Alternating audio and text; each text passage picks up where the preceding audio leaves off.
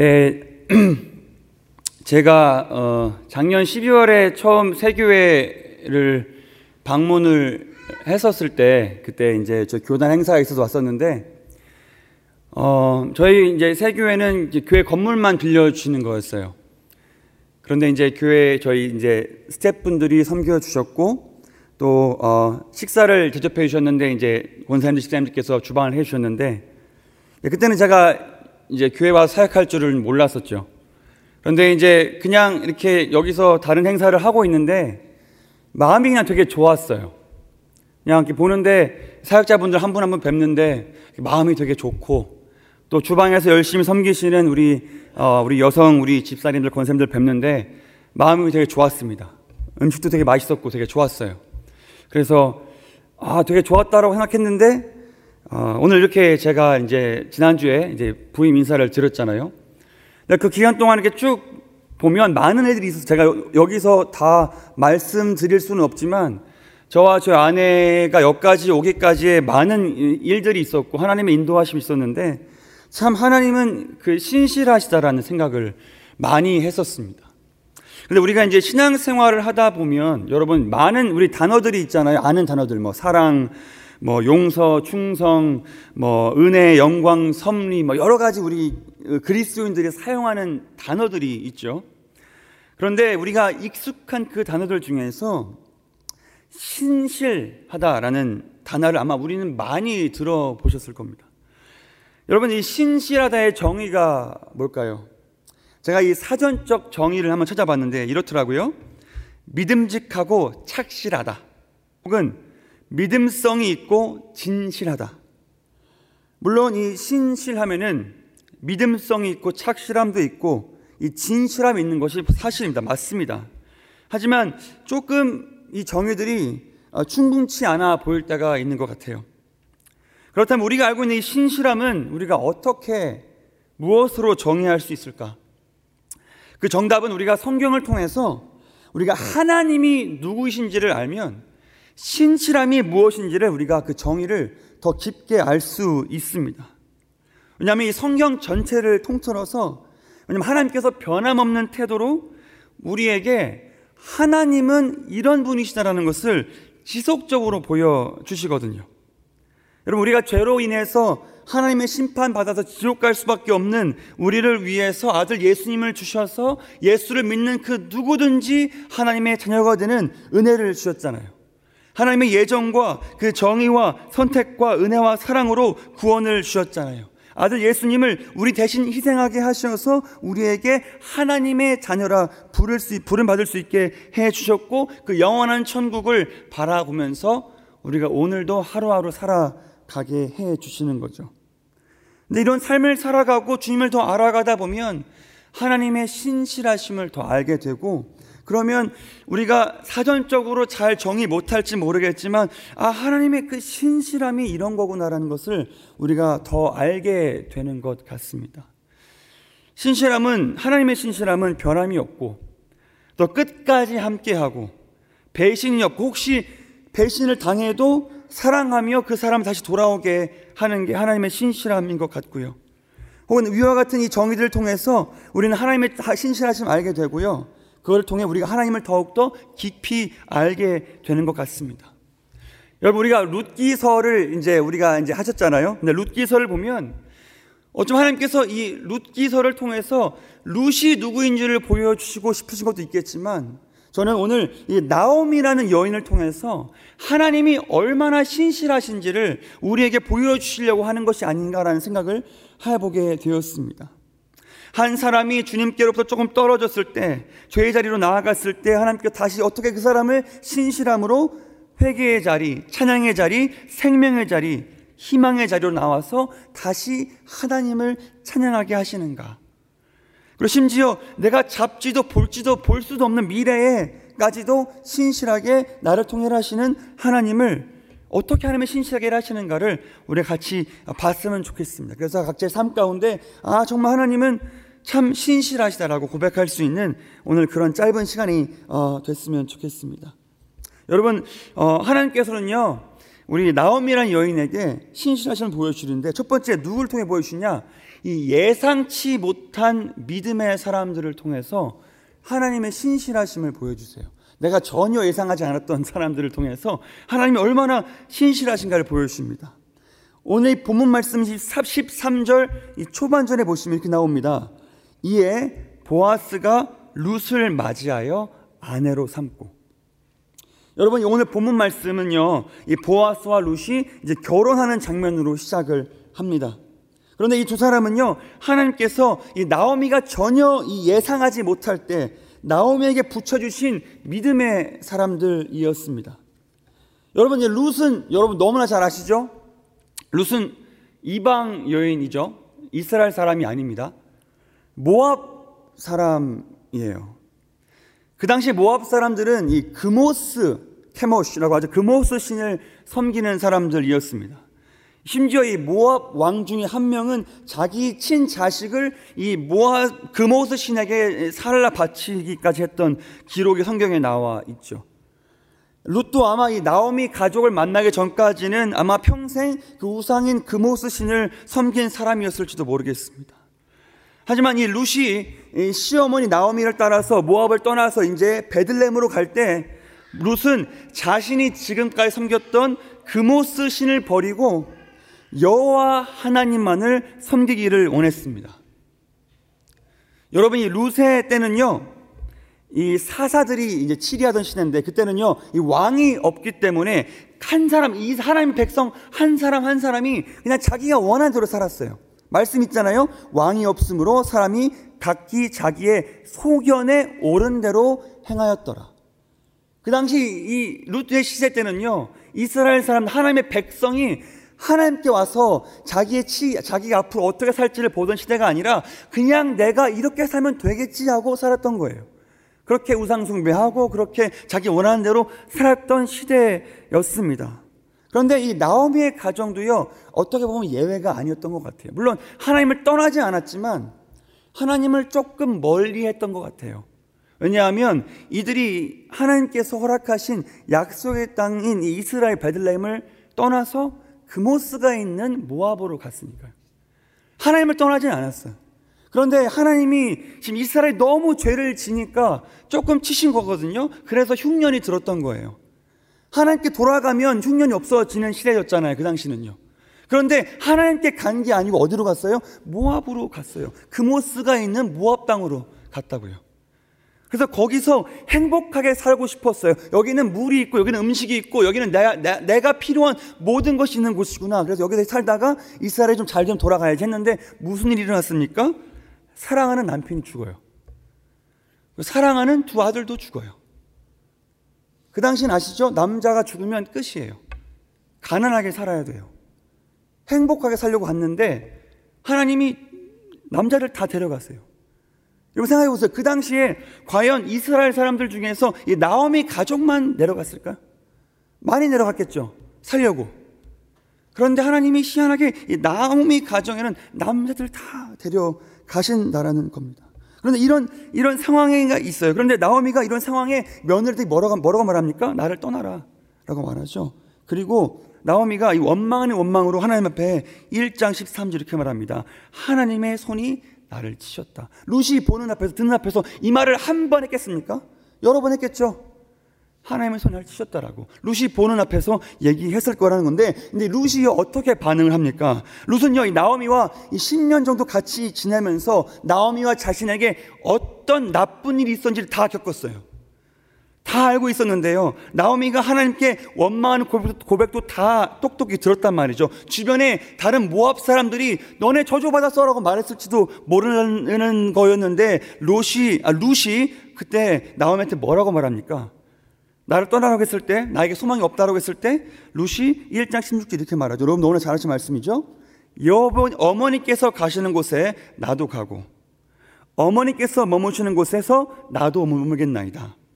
어머니의 백성이 나의 백성이 되고, 어머니의 하나님이 나의 하나님이 되신 일이라고 고백하는 거예요. 루스의 고백의 뜻은 이겁니다. 이제 내가 알던 그모스 씨는 버릴 거예요. 내가 어머니 가족을 살아보니까 그모스는 아니야. 여호와 하나님만이 맞는데 어머님 가시잖아요. 나도 어머님 모시는 그 여호와 하나님만 섬기면서 살게요라는 그런 뜻이에요. 그 이스라엘 가족 중에서 유일하게 하나님만 섬기는 나오미가 하나님을 원망하는 그 때에 이 초신자와 같을지도 모르는 이 룻이 뭐라고 말합니까? 나는 하나님만 섬길 거예요. 엄마 따라갈, 어머님 따라갈 거예요. 라고 말하고 있는 거예요. 전혀 예상하지 못했던 룻을 통해서 하나님께서 이 나오미에게 하나님이 얼마나 신실한지를 보여주십니다. 또 하나, 보아스를 통해서 나오미에게 하나님이 얼마나 신실하신지를, 신실하신지를 보여주세요. 룻기 2장 3절을 보면요. 룻이 이제 이스라엘에 와서 일을 하잖아요. 어떻게든 먹여 살려야 되니까 루시 일을 합니다. 근데 일을 하는데 우연찮게 갔던 곳이 어디예요? 보아스가 소유하고 있는 밭이었어요.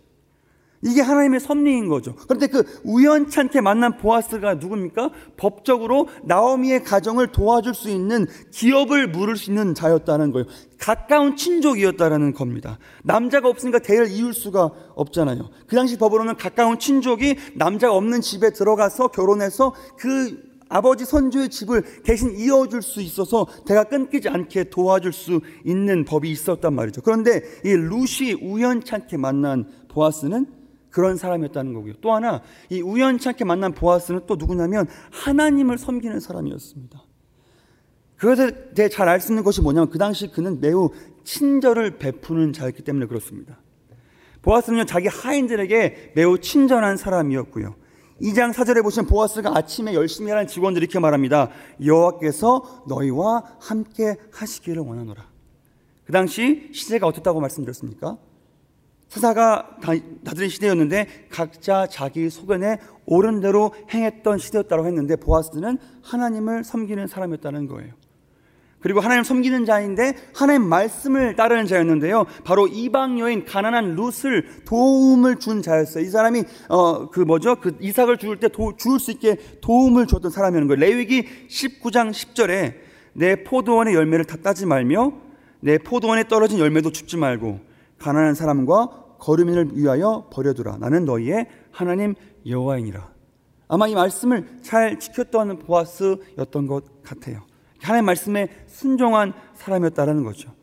그리고 루시 보아스에게 와서 내 기업을 물러달라 결혼해달라고 했을 때 어떻게 합니까? 보아스가 그렇게 해줘요. 여러분 보아스보다 먼저 가까이 있던 사람은요 못하겠다고 했어요. 왜죠?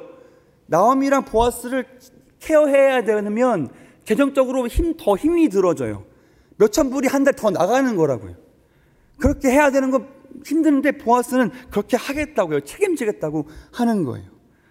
이처럼 이 룻과 이 보아스를 통해서 전혀 예상하지 못했던 믿음의 사람을 통해서 하나님께서는 나옹에게 하나님의 신실하심을 끝까지 보여주시는 것을 우리가 볼 수 있습니다. 또 어떤 면에서 보여주시냐? 바로 이 손자 오벳을 통해서 하나님이 나옴에게 어떻게 신실하신지를 보여주세요. 오늘 본문 말씀 13절 후반은 이렇게 나와 있습니다. 그에게 들어갔더니 여호와께서 그에게 임신하게 하심으로 그가 아들을 낳은지라. 여러분 보아스와 룻이 결혼하니까 하나님께서 허락하셔서 아이를 낳았대요. 여러분 룻기서에 한 문장이 막 나오잖아요. 주어가 여호와인 문장이 딱 두 번 나오는데 그 중에 한 번이 이거예요. 여호와께서 허락하 그, 그에게 임신하게 하심으로 그가 아들을 낳은지라. 여러분 룻이 이, 이 나오미 아들과 함께 10년을 모압에서 살았을 때 아들이 없었어요. 하나님 허락하지 않으셨거든요. 그런데 이제 약속의 땅에서 결혼해서 있는데 하나님이 허락하셨다라는 거예요. 여러분 나오미에게 이 오벳의 존재는 뭐냐면 아 나에게도 이제 소망이 있구나. 여러분 이 할아버지 할머니가 손주가 있으면 얼마나 기쁩니까? 저는 손주가 없어서 모르겠습니다만 제가 아직도 기억나는 게 제가 이전에 10년 전에 섬겼던 장로님이 이제 본인 이제 손자 손녀가 교회 놀이터에서 놀고 있는 걸 보시면서 옆에 식사할때 그러시는 거예요. 내가 내 자식은 안 되면 안 된다고 안 된다면 가르치고 혼내겠다고 혼냈다고. 근데 내 손주들은 못 혼내겠다는 거예요. 내가 얘를 지금 잘못된 길 이렇게 우리가 우쩌쩌 이렇게 한다라는 거예요. 잘못된 길로 가는 거 아는데도 노라가 못 하겠다라는 거예요. 그만큼 희망이 되는 거라는 거죠. 나에게도 아 더 대를 이을 사람이 있구나는 건데 나오미도 마찬가지입니다. 처음에 나오미가 왔을 때 뭐라고 했습니까? 나는 나를 이제 더 이상 나오미라고 부르지 말아라. 기쁨이라고 부르지 말아라. 나를 마라, 쓴, 괴로움이라고 이제 불러라라고 그렇게 말을 하라게 하는데 그렇게 온 나오미가 하나님께서 오벳을 허락하게 하셔서 하나님께서 나오미로 하여금 미래의 소망을 가질 수 있게 해 주셨다라는 거예요. 그래서 오늘 14절 보시면 그 동네 주변 여인들이 하나님을 찬양합니다. 14절에 이렇게 나와 있습니다. 여인들이 나오미에게 이르되 찬송할지로다 여호와께서 오늘 내게 기업 물을 자가 없게 하지 아니하셨도다. 이 아이 이름이 이스라엘 중에서 유명하게 되기를 원하노라. 이 나오미의 이야기를 다 알고 있는 여인들이 어떻게 해요? 하나님을 찬양한다라는 겁니다. 두 아들 잃고 남편 잃고 한 이 수치가 가득한 나오미가 더 이상 이제 수치가 없이 하나님의 신실하심 때문에 하나님을 찬양하는 가정으로 바뀌었다라는 거죠. 나오미는 나이를 말하라고 불러라고 했지만 하나님은 그 고백을 듣지 않으시다라고 말할 수 있다라는 겁니다. 또한 오벳이 15절 보니까 오벳이 나오미의 생명의 회복자라고 말하고요. 노년의 봉양자라고 말하고요. 이 나오미가 결국 아이를 받아서 품에 품고 그의 양육자가 됐다고 말합니다. 오벳이 크면 나오미를 돌봐주겠죠. 그 미래의 소망을 가질 수 있게 해주겠죠. 이처럼 하나님께서는요, 오벳을 통해서 하나님의 신실하심을 보여주십니다. 근데 마지막으로, 마지막으로 하나님께서 나오미에게 신실하심을 한 번 더 보여주시는데 그것은요, 나오미가 보지 못하는 미래에까지도 하나님의 신실하심을 보여주시는 걸 우리가 볼 수 있어요. 바로 이 나오미가 속한 이 genealogy, 가계를 통해서 하나님께서 이 나오미에게 하나님에게 신실하심을 보여주신 것을 볼 수 있습니다. 우리 18절 마지막에 루키서 마지막 이 18절부터 22절까지 갑자기 얘기 막 나오다가 갑자기 가계가 나와요. 그렇죠? 룻기 이야기 막 나오다가 다 끝나고 마지막에 갑자기 가게가 나오고 이렇게 이렇게 나옵니다. 18절 20절까지 베레스의 계본 이러하니라. 베레스는 해손을 낳고 해손은 람을 낳았고 람은 아비나답을 낳았고 아미나답은 나손을 낳았고 나손은 살몬을 낳고 살몬은 보아스를 낳았고 보아스는 오벳을 낳았고 오벳은 이세를 낳고 이세는 다윗을 낳았더라. 하나님께서는 오벳을요 다윗의 할아버지가 되게 해주세요. 이 나오미가 속한 이 가게도에 다윗이 나왔어요. 이 이스라엘에서 가장 유명한 가게가 되게 해 주셨어요. 근데 여러분, 이 다윗이 왜 중요합니까? 그냥 왕이어서 중요합니까? 그게 아니죠. 왜냐하면 다윗은요, 후대 이스라엘과 유다를 왕을 다 합쳐서 하나님의 마음을 가장 합하게 해드린 왕이기 때문에 그렇습니다. 다윗은요, 유다 왕의 표본이었어요. 이 유다 왕들 중에서요 하나님을 기쁘시게 해드리는 왕들이 있으면 어떻게 나와 있습니까? 그 왕이 그 아비 다윗과 같이 하나님을 기쁘시게 해드렸다라고 말하고 있고요. 어떤 왕이 우상을 섬기고 하나님을 떠나면 뭐라고 나와 있습니까? 그 왕이 그 아비 다윗과 같이 하나님을 섬기지 않았다라고 그렇게 말하고 있습니다. 이처럼 다윗은요 많이 부족했지만 그럼에도 불구하고 하나님을 가장 기쁘시게 드렸던 왕이었습니다. 이게 왜 중요하냐면 여러분 그 당시 계속 말씀드리지만 사사 시대는요. 시대가 지나면 지날수록 계속 하락하는 시대였어요. 여러분 사사기서 공부해 보시면 아시겠지만 이, 이 사사기서는요 시간이 지날수록 하나님을 떠나요. 근데 이런 시대인데 하나님을 향한 어떤 예배도 없고 희생 제사도 없고 유월절 지키는 거 없었고요 우상 숭배만 가득했습니다. 이런 암흑 시대에 나왔던 나오미의 때에서 결국 오벳을 주시고요. 이대 후에 누구 있습니까? 다윗을 주셨다라는 거예요. 그리고 여러분 잘 아시다시피 다윗을 통해서 전에 제대로 들어지지 않았던 희생 제사와 유월절과 찬양과 경배가 회복되어 주고요. 온 이스라엘이 하나님을 예배하는 국가로 바로 나아갈 수 있게 되었다라는 겁니다. 근데 이거는 나오미는 볼 수가 없었죠. 하지만 하나님께서는요, 이 나오미에게 신실하셔서 나오미가 속한 이 가게에 하나님의 이런 큰 일을 다윗을 통해서 허락하셨다는 겁니다. 근데 잘 아시다시피 여기서 끝나지 않죠? 누가 나옵니까? 낳고 낳고 낳고 낳고 낳고 낳고 낳고 해서 결국 예수님이 나오시죠. 어, 여러분 이 예수님 마태복음 1장에 예수님의 계보를 누가 누구한테 지금 읽혀 주는 겁니까? 그 마태가 유대인한테 복음 전하기 위해서 쓰는 책이잖아요. 마태복음이. 1장에 예수님이 유대 사람이고 이스라엘 사람이고 이게 법적인 메시아라는 걸 알려주기 위해서 이 예수님의 가계를 먼저 쓰는 거예요.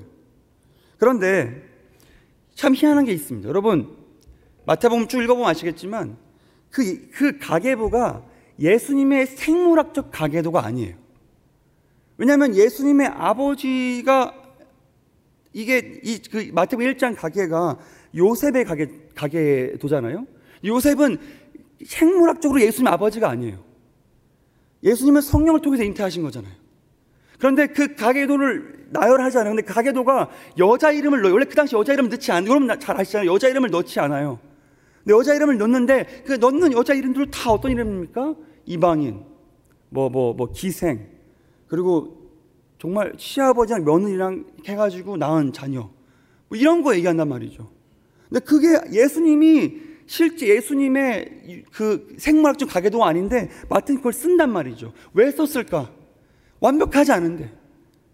무슨 말입니까? 예수님은요, 이 완벽하신 가계도를 뭐 하면서 뭐라고 말씀하시냐? 너는 내 것이라 말씀하시는 거예요. 이 가계도 완벽하지 않지만 이게 바로 하나님께 선택하신 가계도라는 거예요. 왜 이 완벽한 가계도를 통해서 예수님이 누구신지 메시아라고 설명할 수 있는데 완벽하지 않은 가계도를 예수님이 선택하셨다라는 거예요. 말씀하시는 거죠. 너는 내 것이라.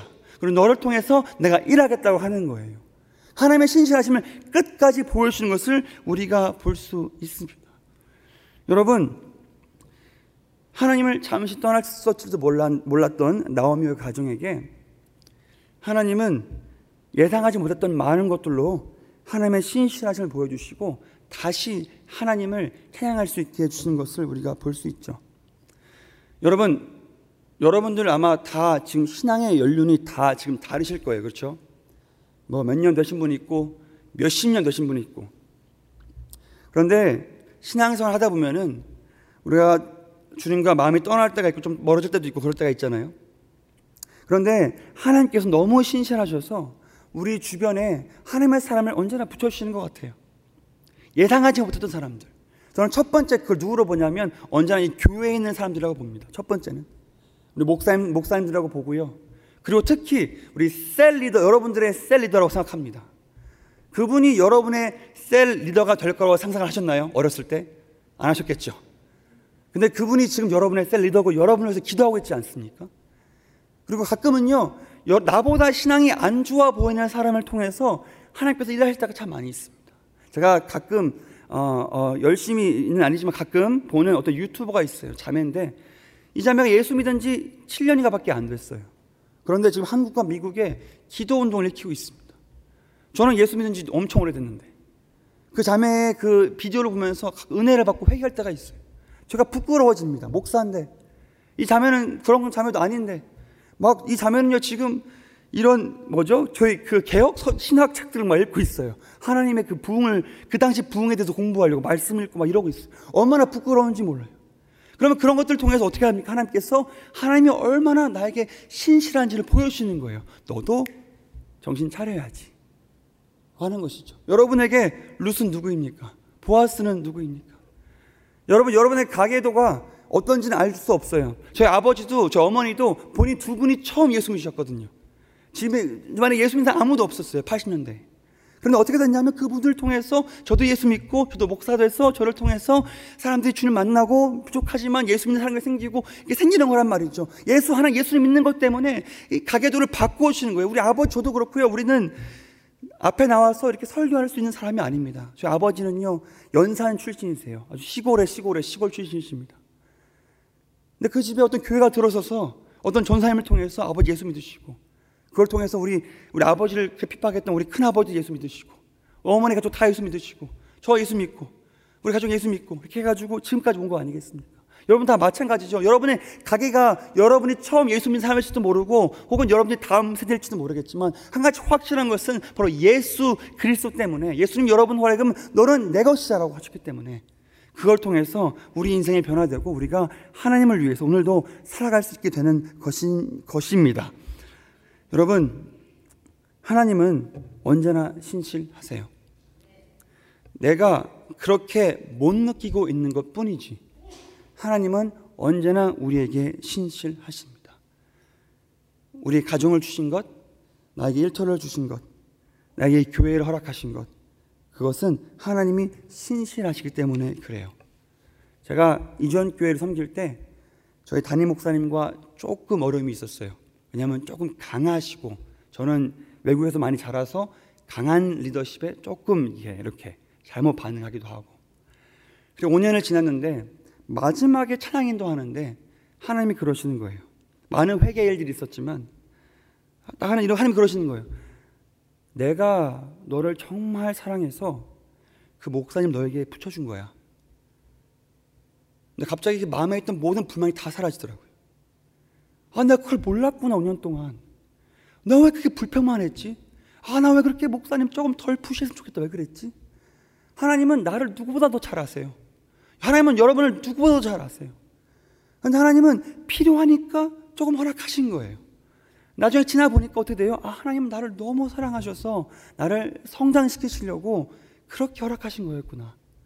왜 하나님은 신실하시니까. 아멘. 여러분, 우리 어, 이 시간에 같이 찬양했으면 좋겠습니다.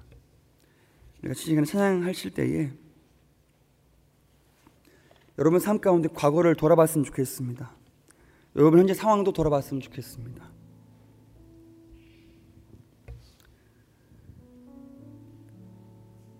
하나님은 신실하신 하나님이라고 같이 고백할 수 있는 그런 시간 됐으면 좋겠습니다. 우리에게 새 교회 허락해 주셔서 나로 하여금 신앙으로 성숙할 수 있게 해주신 하나님. 나에게 우리 가정 허락해 주시고 나에게 이런 셀 장 허락해 주시고 혹은 셀 원 허락해 주셔서 기도할 수 있게 해주신 하나님. 혹은 내가 이렇게 어려운 상황 가운데 있는데 내 주변에 나를 위해서 이렇게 기도할 수 있는 많은 사람을 보여주신 하나님. 혹은 내가 그때는 이해하지 못했는데 오늘 돌이켜 보니까 하나님 나를 정말 사랑하셨구나 라는 것을 한 번 더 알 수 있게 해주신 하나님. 과거 현재 미래에 내가 다 알지 못하지만 심지어 어떤 거는 내가 가서 알지도 모르겠지만 여전히 신실하신 하나님. 그 하나님 앞에 같이 찬양할, 찬양할 수 있는 시간 됐으면 좋겠습니다. 찬양 가사 이렇게 되어 있죠. 어, 신실하신 하나님, 나의 주 하나님은 신실하신 하나님. 같이 시간에 고백했으면 좋겠습니다. 주님 보좌 앞에 나아가